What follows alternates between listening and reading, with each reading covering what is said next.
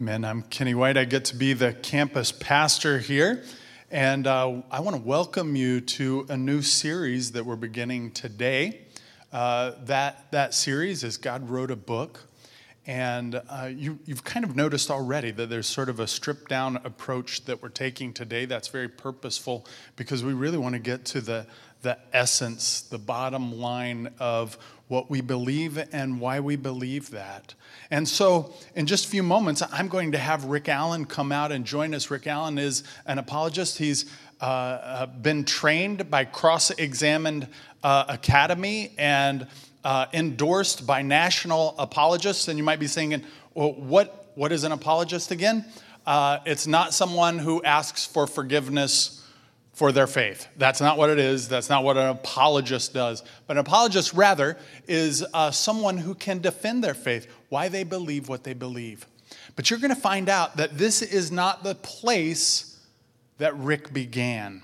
Uh, he's been a skeptic for his whole life, and you're going to hear a little bit about what it took for a skeptic and atheist to find Christ and follow him.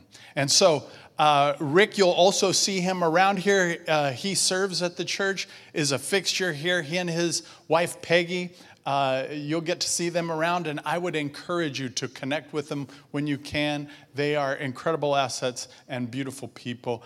Without further ado, would you join me as we welcome Rick Allan?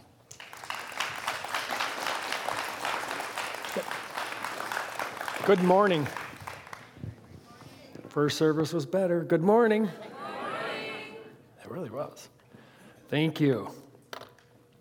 Well, I would like to invite you to travel back with me in time to the year 2003.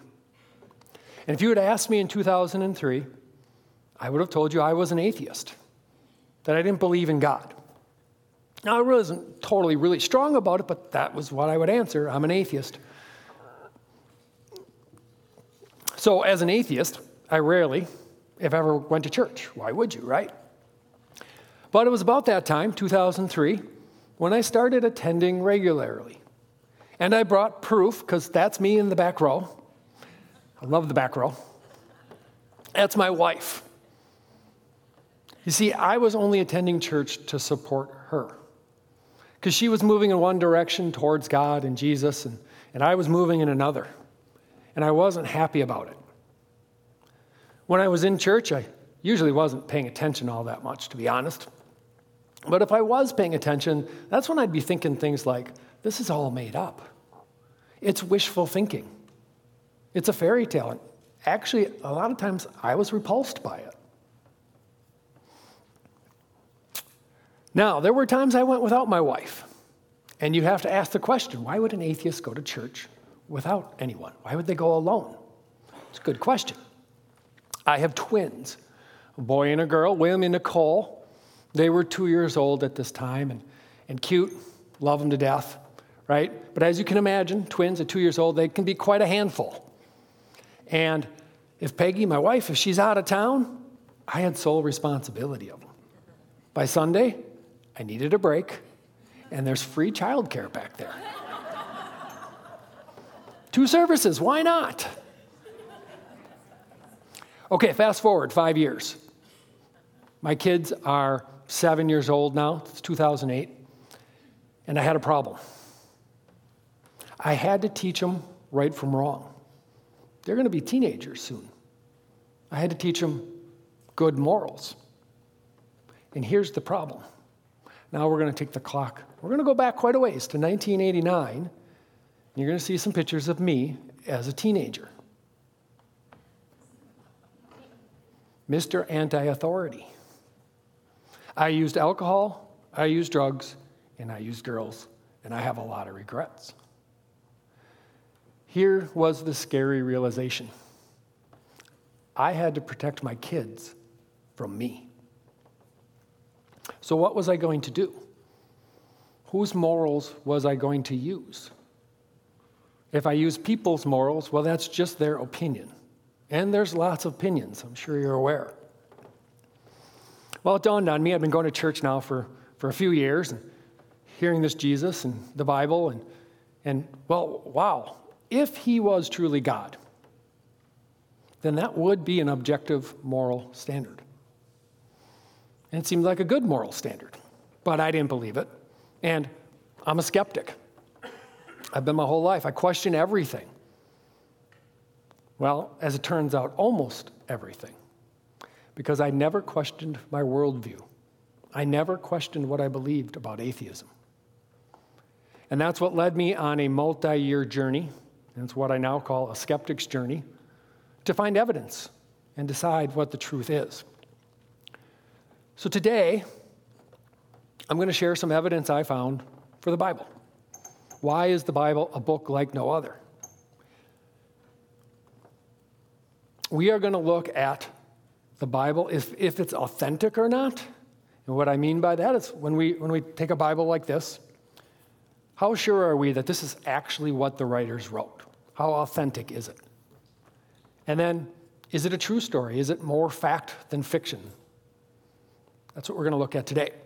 Specifically, we're going to talk about the New Testament, which 27 books, history books, I didn't really know that, that they're history books in themselves. They can each be tested. And we'll focus even more probably on the Gospels. So, I thought the Bible was like the telephone game. Right? You say something, you whisper it, you whisper it down the line, and at the last, the story is totally different. This book is 2,000 years old. This has got to be the telephone game. Well, what can we look at? What, can we, what evidence can we look at to decide if that's true or not, besides just, that's what I think?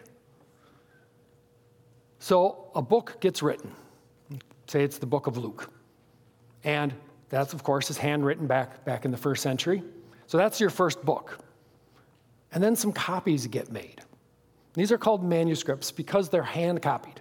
It's the only way you could do it back then and some more manuscripts get copied. And that happens all the way until the 1400s AD. That's when the printing press was invented. Okay, so now copies can be made automatically and we don't have to manually copy them anymore. Unfortunately, we've lost the original, right? It's written on fragile material, papyrus or parchment or something like that. There's fires, uh, it's easily lost. And a bunch of copies early copies we've lost too. We just don't have them. There is a discipline of both art and science kind of go together in something called textual criticism. And it's exactly what this looks at. It looks at how authentic is a book to the original. And it's important to note, it was important for me for sure, that this just isn't just about the Bible. Any ancient book this same discipline is used for. From Socrates to Plato to Josephus, that's what they use, this discipline. And it looks at three things. The first thing is how many copies exist? How many manuscripts do we have? Now, the Bible has many, and that's all I'm going to say, and I'll tell you why in a minute. The second thing it looks at is how large is the time gap? The shorter the time gap we have, in other words, the closer the manuscripts are to when the original was written, the better. The Bible is very short. So, why did I gloss over those? Because as a skeptic, they really didn't mean much to me. They were just numbers. Turns out it's really good evidence if you're open to it, but it just didn't mean much to me, so I, I don't talk about it very much in my shorter talks.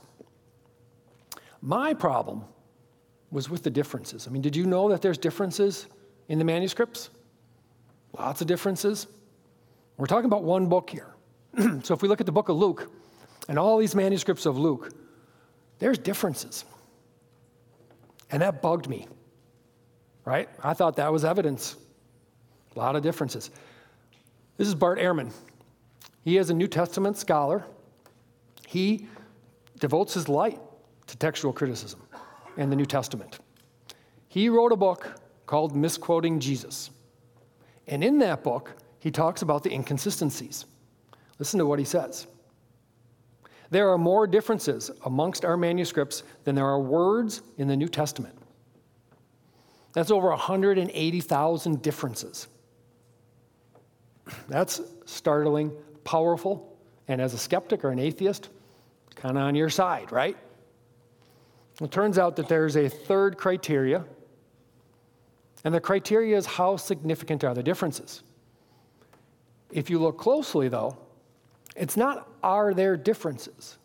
That is what Bart is calling out, that there's differences. It's how significant are those differences. That's what the discipline looks at. This is Bruce Metzger. He is also a New Testament scholar, also has the same degrees as Bart. As a matter of fact, he was Bart's professor. Bart respects him, calls him a second father figure. He has passed away. They were both Christians. Bruce was a Christian till his death. Bart has become an atheist. Mainly over evil and suffering, not so much the Bible, but he has problems with the Bible, and he is still a New Testament scholar. Why do I bring this up? Because if you dig a bit and you look in the appendix of that book, you'll see this. The position I argue for in misquoting Jesus does not actually stand at odds with Bruce Metzger's position that the essential Christian beliefs are not affected by the textual variants. I'd like to give you an analogy. It's a law enforcement analogy. I was reserve sheriff deputy for Scott County for about 10 years, learned a lot about law, and it just really resonates with me. Uh, so, this analogy is we have someone on the ground, they were shot, okay, they need medical help. So, the paramedics are going to rush in, and they're going to do CPR, they're going to do whatever they need to do. They're not going to be neat about it, right? They're going to push potentially some evidence away, they're going to push things out of the way, they're going to leave a mess. Well, when the investigator comes in and sees the crime scene and all the mess, he's not going to say, I can't use any of this, it's a mess. He's going to take care to take away the artifacts don't belong to find the evidence. That's what this discipline does. The same thing across all those copies, it looks for the artifacts that don't belong to get to the core stuff. As a matter of fact, only 1% of those differences affect any meaning at all. And as Bart is saying right here, none of them affect the core Christian doctrine. So we do have a good evidence scene. And textual criticism says we have thousands of copies, we have a short time gap, and we have insignificant differences. So this discipline tells us this is some evidence that tells us the Bible is authentic. And then I had an aha moment. We've all had those, right? Science has actually done studies, and your brain lights up when you have an aha moment. And it was around this stuff, this inconsistency problem. And I thought about it and I said, well, if I just imagine that a scribe copied something wrong here, or entered a new story, or embellished something, and a different scribe did that here, and a different scribe did that here, well, here's the problem. What I thought about is by the time you get to the end, you should have wildly different stories, like the telephone game. But we don't have that. It's actually very consistent. The stories are very consistent. All right, now I've been talking about textual criticism for a little bit here. It's a lot of numbers. I like to sprinkle in some humor. Um, so I'm going to try that here. First service did really well. So we'll see how you guys do. Just throwing some jokes out here, and actually, the jokes will lead me into my next section. So, what did one eye say to the other eye? Between you and me, something smells. If you see a crime at an Apple store, does that make you an eyewitness? Okay, a little lame, but, but the eyewitness is what leads me into the next section. This is J. Warner Wallace. He's a cold case detective. He's been solving some of the toughest, hardest cold cases for years. He's been on Dateline many times, so he's somewhat famous. He used to be an atheist, a strong atheist, and he would ridicule his fellow Christian officers. And he would laugh at the Christians in his back seat that he's taking to jail. Well, he was in church one day, kind of like myself. He was there to support his wife. And the pastor said Jesus is the smartest man that ever lived. That piqued his, that piqued his interest. So he went out, bought his first Bible ever, started going through the Bible, figured he'll use his cold case skills. So those are, you know, cold cases. Events are in the distant past. There's no eye living eyewitnesses. There's little, if any, forensic evidence anymore. It's like, well, I'll use those skills against Christianity. He ended up writing a book, his first book, Cold Case Christianity, because he became a Christian after putting those tests to the Bible. And this book, during my journey, was a game changer for me. Because in it, first of all, it's all law enforcement analogies, which is wonderful. Uh, but, but he talks about how the first disciples were eyewitnesses. I hadn't caught that before. That they were believing what they believed, not on faith, but on what they say they saw. That was a big difference. We'll use eyewitness testimony in a court of law. We'll convict people to jail, to death sometimes, based on what people say they saw. And there's no doubt that they claim to be eyewitnesses.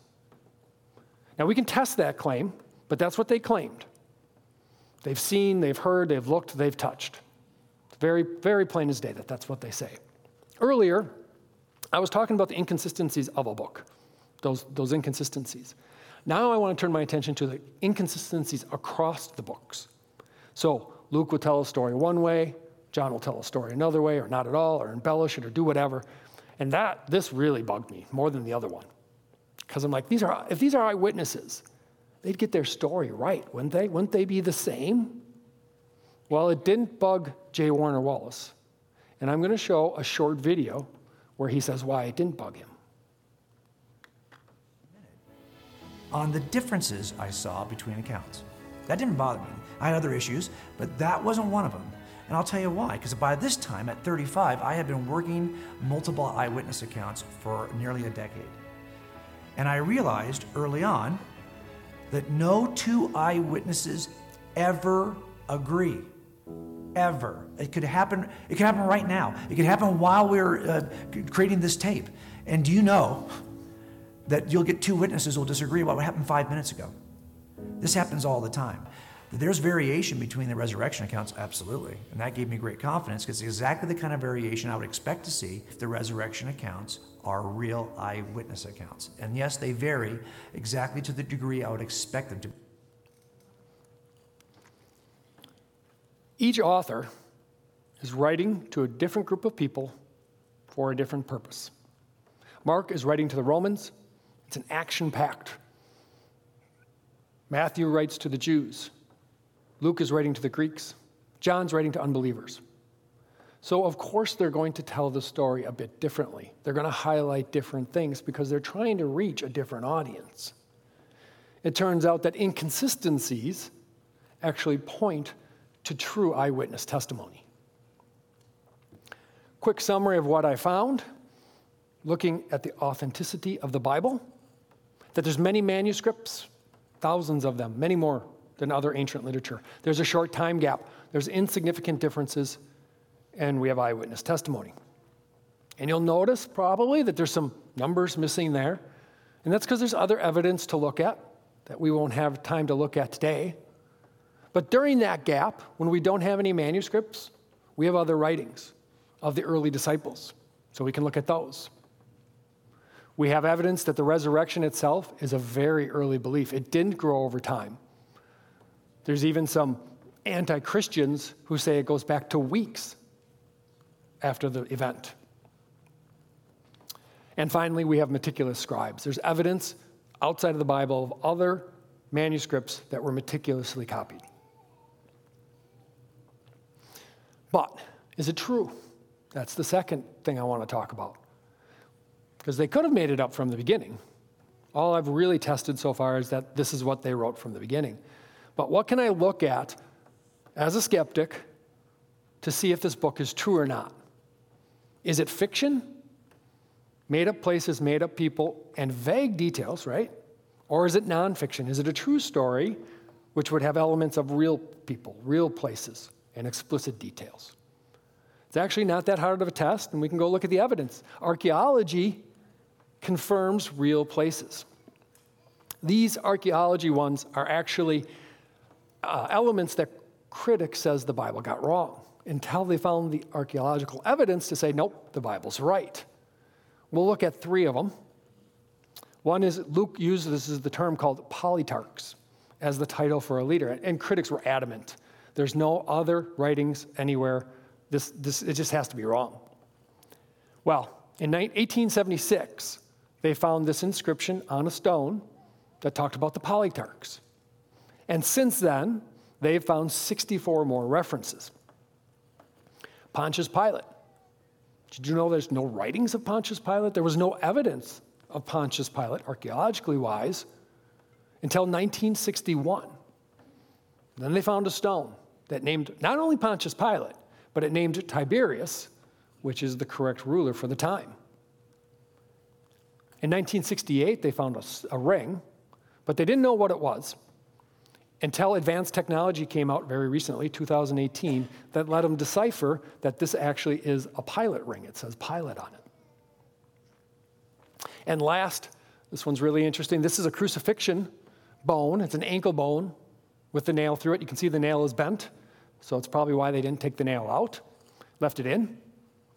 So they found this in 1968. This was the first archaeological evidence of crucifixion. But what's even more interesting is where they found it. So they found it in a tomb with two chambers and 12 burial niches. And why is that significant? Because that's the Jesus story. It was someone who was crucified given a proper Jewish burial. So it's estimated, believe it or not, that only 20% of the Holy Land has been excavated. Everything else is built on top of things and they can't get to it. Can you imagine what else they could find? Craig Evans, he said in a podcast regarding this evidence that nothing has been found, archaeologically wise, that contradicts what the Gospels say. So the Bible has real places. We can check that box off. And we can talk about real people. Well, as you might imagine, the Bible names real people all over the place. Not only real people, but they'll be qualified with their title and where they're from. This is 15 verses. I'm not going to read it. You okay? 15 verses from, from the Romans. And in these 15 verses, there are 27 names. If I was to say to you that um, John went to the store, you might have to ask me, what John are you talking about? There's a lot of Johns, it's a common name. Same thing holds true in the first century. There are some common names. What do you see on these common names? Jesus and Simon are two examples of common names, and you'll see them qualified because they're common. Which Jesus am I talking about? Which Simon am I talking about? Those are details, that's not vagueness. So we can check the box of real people. Lots of real people named, again, titles, where they're from. Let's look at the explicit details. Is it vague stories or is it explicit? This is a map of Paul and Luke's journey by ship from Caesarea to Rome. How do you think they made this map? How did they draw the map? Well, the reason they can draw the map is because Luke was so meticulous in his writings. He tells where they went and where they stopped. He even tells where they stopped because of the prevailing winds at the time. I found this pretty interesting. We're going to unpack a little story that happened on this trip, a shipwreck. And he says, this is Luke, he's saying on the ship, that the sailors suspected they were nearing land. Okay, why were they suspecting it? A little earlier, he says, when neither sun nor stars appeared for many days. So, we can glean from that that it was dark. It was midnight. They couldn't see the land. They could only suspect it, probably because of the waves they could hear on the shore. He goes on to say, they took a sounding and found 20 fathoms. That means 120 feet deep. They went a little further, took another sounding, 90 feet deep. Another sign they're getting closer to shore, right? So they let down four anchors. So they stayed there for the night. And then the next day, they cast those anchors off because they're going into shore. Well, they found four anchors in 90 feet of water, about 40 yards apart, in a route matching this. Unfortunately, it'd be really cool to show, show it. Two of them, they didn't know what they have and they melted them down. Third one got lost. The fourth one is still available by a private party, and they did allow them to expect, inspect it, and it does date to the first century. So we don't have all four. We can't conclude it positively, but it's pretty good evidence. It's very interesting. He goes on to say 276 people. You'd expect 200, 300. 276 is pretty darn explicit. He goes on with timelines three months, three days, one day, second day, seven days. Precise timelines. This is three verses from the book of Acts, and he names 11 nations and six nationalities. Both Luke and John report medical conditions, though they didn't know it at the time. Luke says his sweat became like drops of blood. It's kind of odd. John says that the spear out came blood and water. Water's kind of odd. And the early disciples, they struggled with this. They thought, well, maybe it was symbolic, maybe it was allegory. We don't know. A couple interesting things there. They didn't change it, even though they didn't understand it. Hey, this is what the eyewitnesses said. This is what we're going to keep. Medical advances have happened.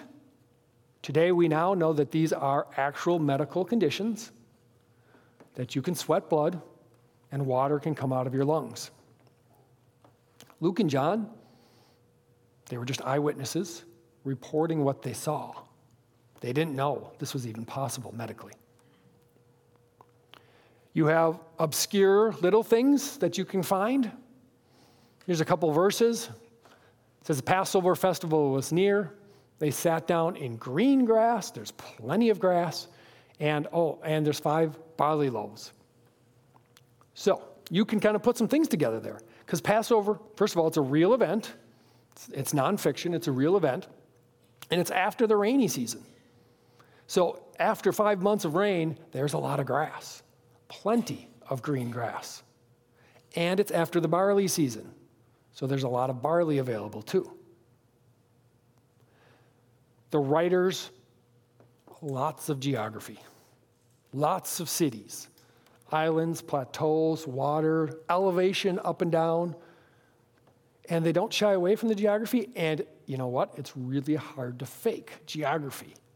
Either you get it right or you don't. Government rules.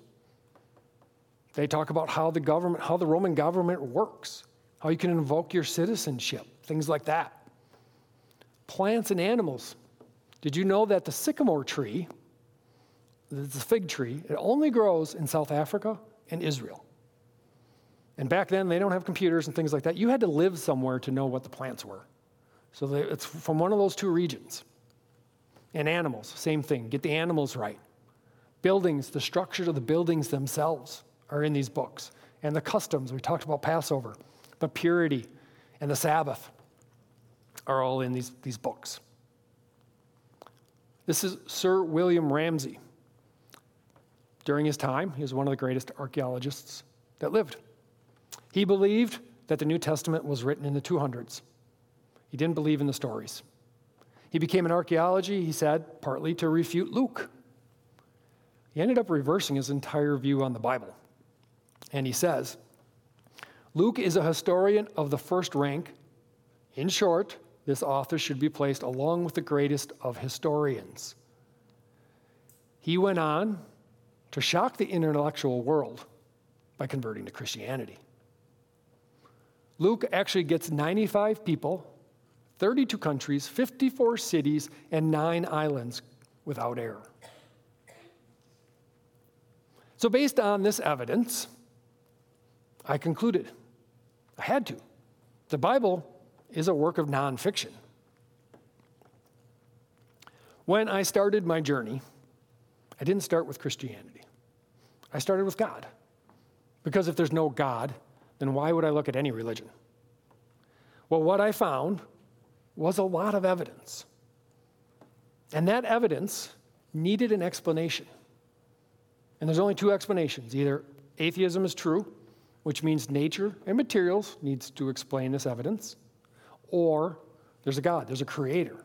That makes more sense. Which one makes more sense?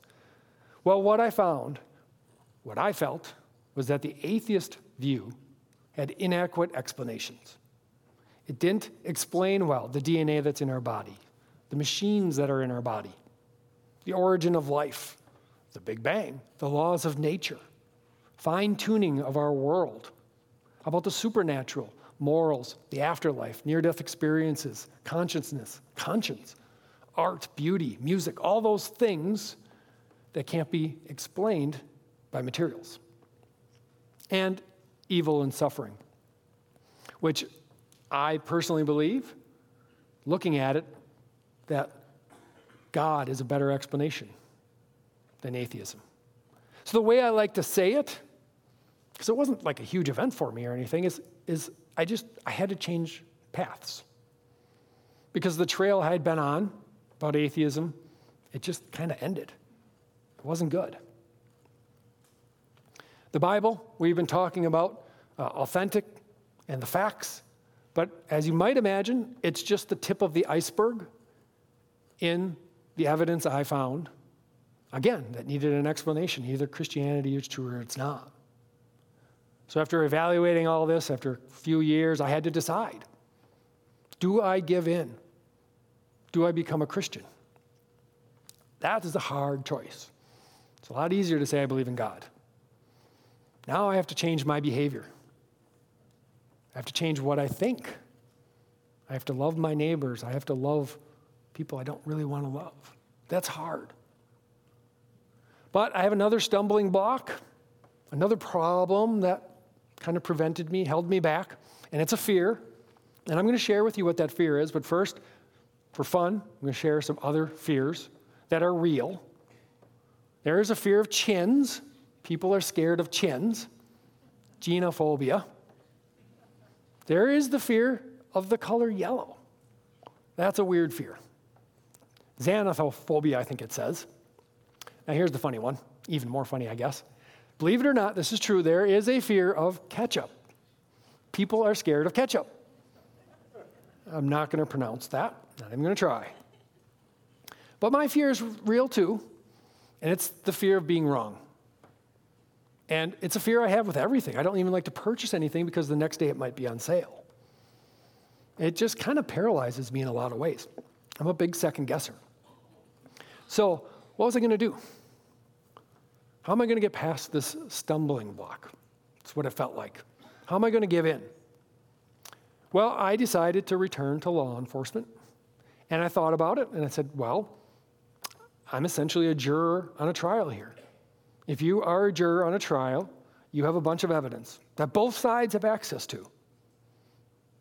Prosecutor, defense attorney, they give their explanations. You decide which one you think is best. So I looked at jury instructions. A reasonable doubt is a doubt based on reason and common sense. So I don't have to be on all possible doubt, just a reasonable one. And if you are convinced beyond that reasonable doubt the defendant's guilty, it's your duty to find the defendant guilty. So, if I am convinced beyond a reasonable doubt that Christianity is true, and I felt it was my duty to find Christianity true. Recall that my journey started back in 2008. I needed a moral standard. In 2011, I was baptized and I was all in. I cleaned up my playlists, I cleaned up my language, I cleaned up my library, I cleaned up my thoughts, tried to be a better person the best I could. But unfortunately, 2015, that fear, it gripped me again, though I kept it pretty much a secret. I didn't want to be wrong. Now I'm surrounded by Christians. Did I give atheism a fair shot? So I went back and I started researching again and I was listening to podcasts and I was listening to debates. And you get to the point, you've probably all been there, where you're like, you know what? I've heard that. I've heard that. I've, and you know what? I've just heard all these things. I'm not learning anything new. So I ended up back in the same place where I started. That the best explanation for the evidence is that Christianity is true. So I'd like to thank you today. Um, if you had asked me back in 2003 if I'd be on a stage defending Christianity, I would have said you're crazy. So God does a lot of crazy things, and this is one of them. Um, a lot of my speaking engagements I get by referrals and by word of mouth. So I'm bringing that up because if you know anyone, organizations or whatever that be interested in a speaker, I'd appreciate you passing that along. There are flyers out back if you want to pick something up to hand out. Um, so that's my talk, and with that, I'm going to hand it back over to Joel.